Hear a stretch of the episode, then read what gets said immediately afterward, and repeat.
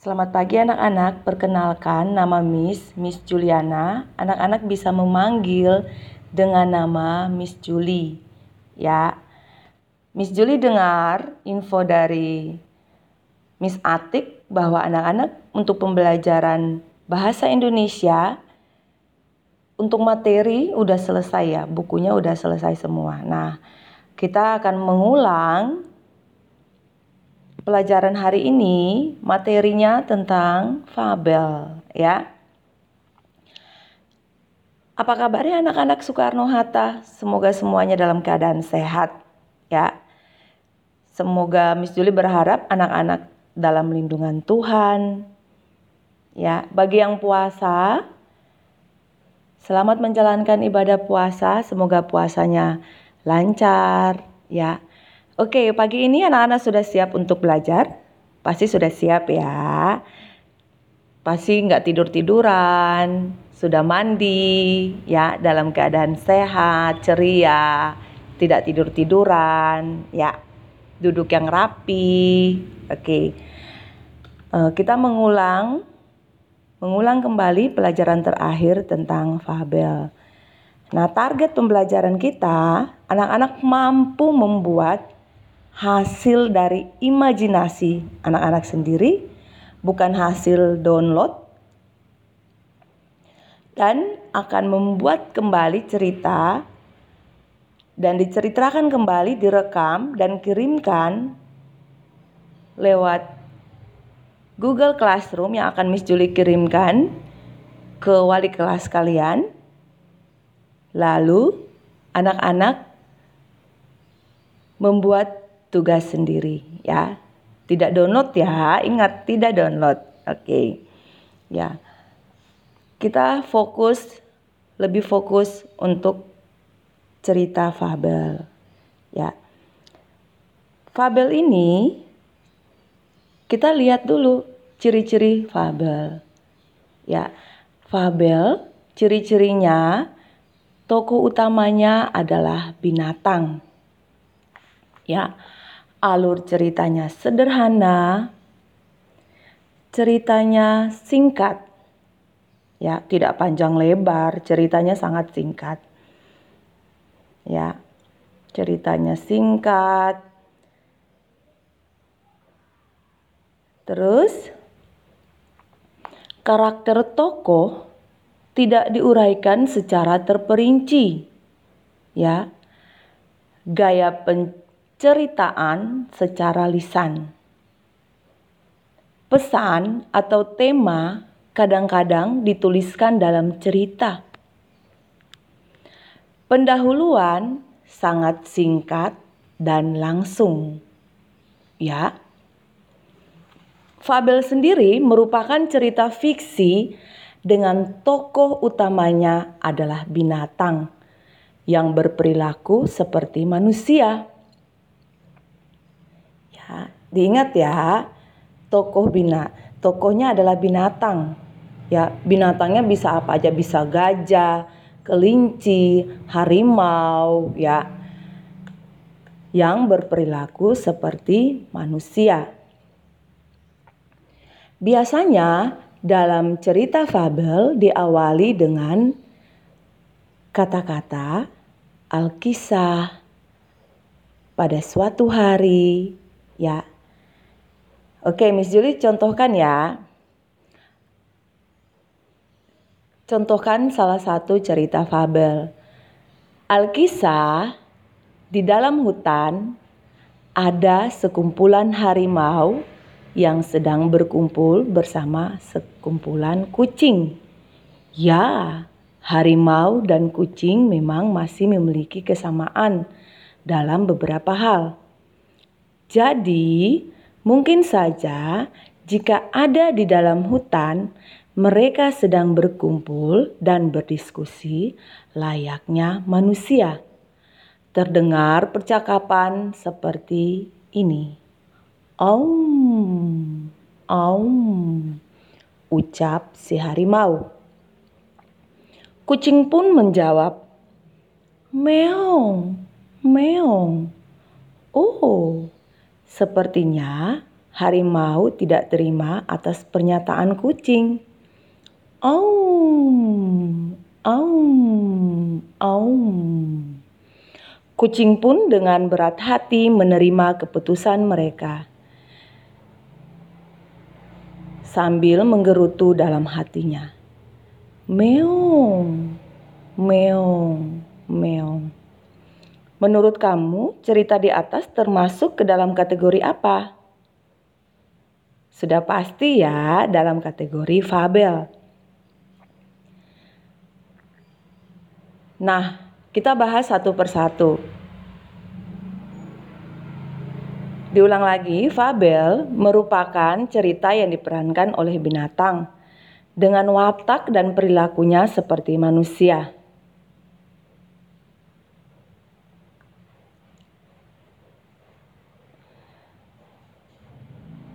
Ini contoh fabel yang bisa kalian baca ya. Ya, seperti paragraf pembuka dek di sini. Ada sekumpulan harimau dan kucing yang sedang berdiskusi kan? Nah, coba kamu cermati kegiatan berdiskusi itu. Kalau berdiskusi kan hanya bisa dilakukan oleh manusia ya. Memangnya kamu pernah melihat ada sekumpulan para binatang yang sedang melakukan diskusi kelompok. Ya, tidak bisa kan? Hanya bisa dilakukan oleh manusia. Oke.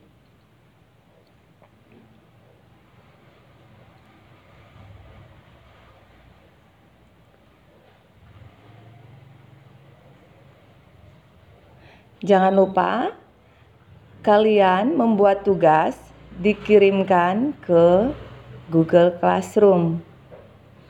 Ya, tidak boleh mendownload dari Google, dari internet, tapi kalian mengarang sendiri. Ya, hasil pikiran dan karya kalian sendiri. Oke, Miss Julie, uh, tambahkan sedikit lagi.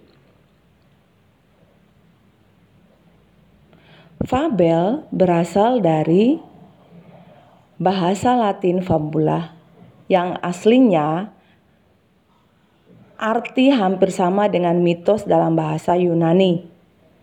Fabel adalah bentuk narasi. Biasanya menampilkan hewan yang berperilaku dan berbicara sebagai manusia. Penyampaian pelajaran moral, dan sering kali dirumuskan secara eksplisit di bagian akhir. Di dalam Kamus Bahasa Indonesia, fabel adalah cerita yang menggambarkan watak dan budi manusia yang pelakunya diperankan oleh binatang. Berisi pendidikan moral dan budi pekerti. Kalau menurut Kamus Oxford, lain lagi Fabel adalah sebuah cerita pendek, biasanya dengan binatang sebagai tokoh, menyampaikan moral. Fabel adalah cerita fiksi yang berupa dongeng yang menggambarkan budi pekerti manusia yang diibaratkan pada binatang. Tokoh utama dalam fabel adalah binatang yang jinak dan hewan yang liar. Ya.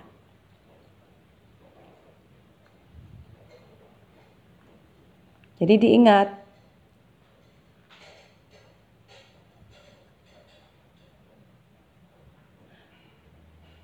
Karakter binatang dalam cerita fabel dianggap mewakili karakter manusia.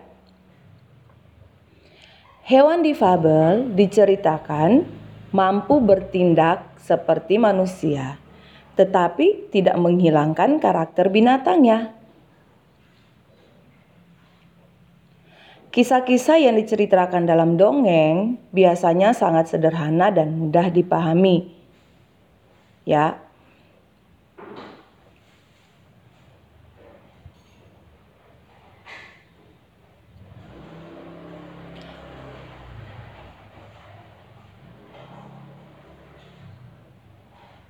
Karakter hewan hampir semu, selalu sama dari satu kisah ke kisah fabel lainnya. Contoh watak hewan dalam fabel antara lain singa. Singa karakternya mulia. Kalau ayam jago sombong. Merak bangga. Kancil sangat cerdik. Rubah licik. Kuda pemberani. Kura-kura rendah hati. Keledai pekerja keras. Dijuli ulangi ya. Contoh watak hewan dalam fabel antara lain singa karakternya mulia.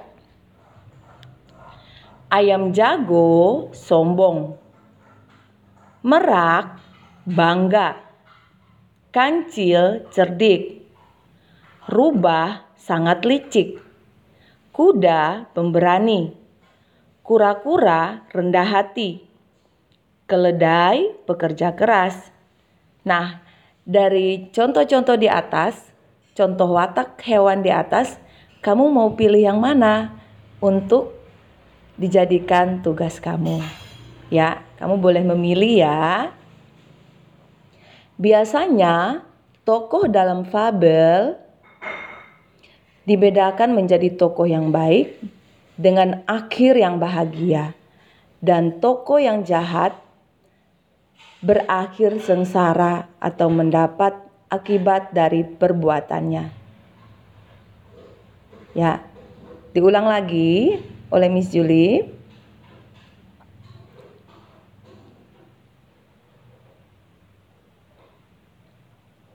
Biasanya, tokoh dalam fabel dibedakan menjadi tokoh yang baik dengan akhir yang bahagia, dan tokoh yang jahat berakhir sengsara atau mendapat akibat dari perbuatannya.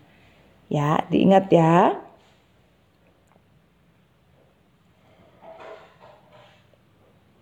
Watak para tokoh atau watak tokoh para binatang digambarkan seperti manusia, ada yang baik, ada yang buruk. Tokoh para binatang bisa berbicara seperti manusia. Fabel menggunakan latar, diingat ya, fabel menggunakan latar seperti hutan,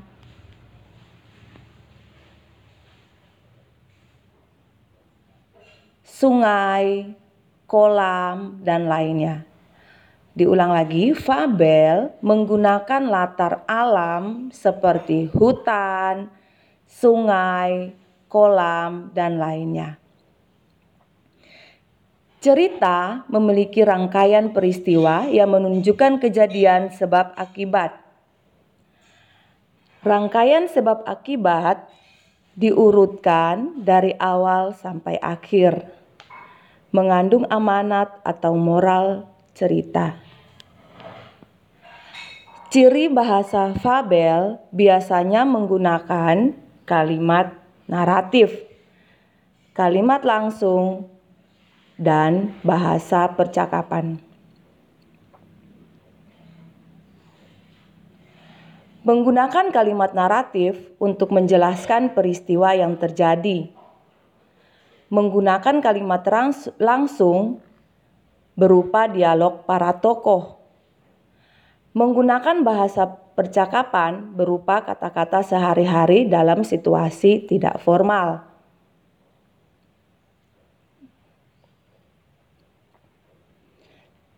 Ya, unsur-unsur fabel meliputi tokoh, penokohan, watak, latar atau setting, tema, dan amanat. Tokoh adalah orang atau hewan yang menjadi pelaku dalam cerita. Tokoh terdiri dari protagonis, tokoh antagonis, tokoh utama atau tokoh pembantu atau tokoh tambahan. Ciri-ciri tokoh utama adalah sebagai berikut. Menjadi yang sering dibicarakan, sering muncul, menjadi pusat cerita, menggerakkan jalan cerita. Penokohan-penokohan adalah pemberian karakter pada tokoh. Karakter bisa bersifat protagonis atau yang disukai, atau tokoh antagonis yang tidak disukai. Watak-watak tokoh dapat disimpulkan dari penggambaran tindakan tokoh, dialog tokoh, monolog, komentar atau narasi penulis tentang tokoh tersebut dan menggambarkan fisik. Komentar atau narasi penulis tentang tokoh tersebut dan penggambaran fisik. Latar atau setting adalah tempat dan waktu kejadian serta suasana dalam cerita. Terdapat tiga jenis latar atau tempat. latar waktu, dan latar sosial. Tema-tema adalah gagasan yang mendasari cerita. Tema dapat ditemukan dalam kalimat kunci yang diungkapkan tokoh atau penyimpulan kesimpulan peristiwa sebab akibat pada cerita. Amanat-amanat adalah pesan yang disampaikan penulis secara tidak langsung. Amanat disimpulkan dari sikap penulis terhadap permasalahan yang diangkat pada cerita. Diulang lagi ya, amanat disimpulkan dari sikap penulis terhadap permasalahan yang diangkat pada cerita. Dalam cerita fabel ini bisa dikelompokkan menjadi dua jenis, yaitu fabel alami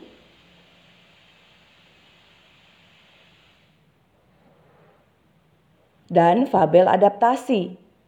Fabel alami adalah cerita binatang yang menggunakan tokoh hewan seperti pada kondisi alam nyata.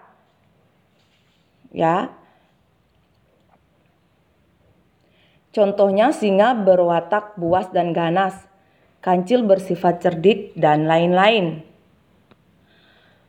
Fabel adaptasi adalah cerita binatang yang memberikan watak dengan mengubah watak asli hewan pada dunia nyata dan menggunakan latar belakang lain bukan di alam bebas.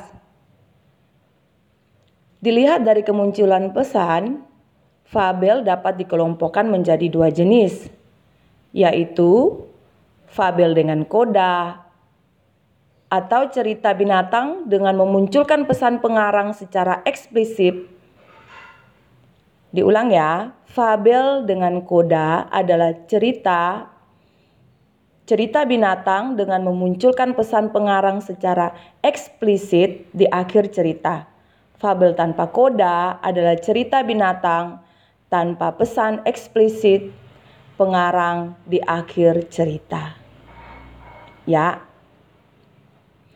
dengan uh, banyak ulasan tadi, Miss Julie berharap anak-anak bisa ya untuk membuat cerita fabel sendiri.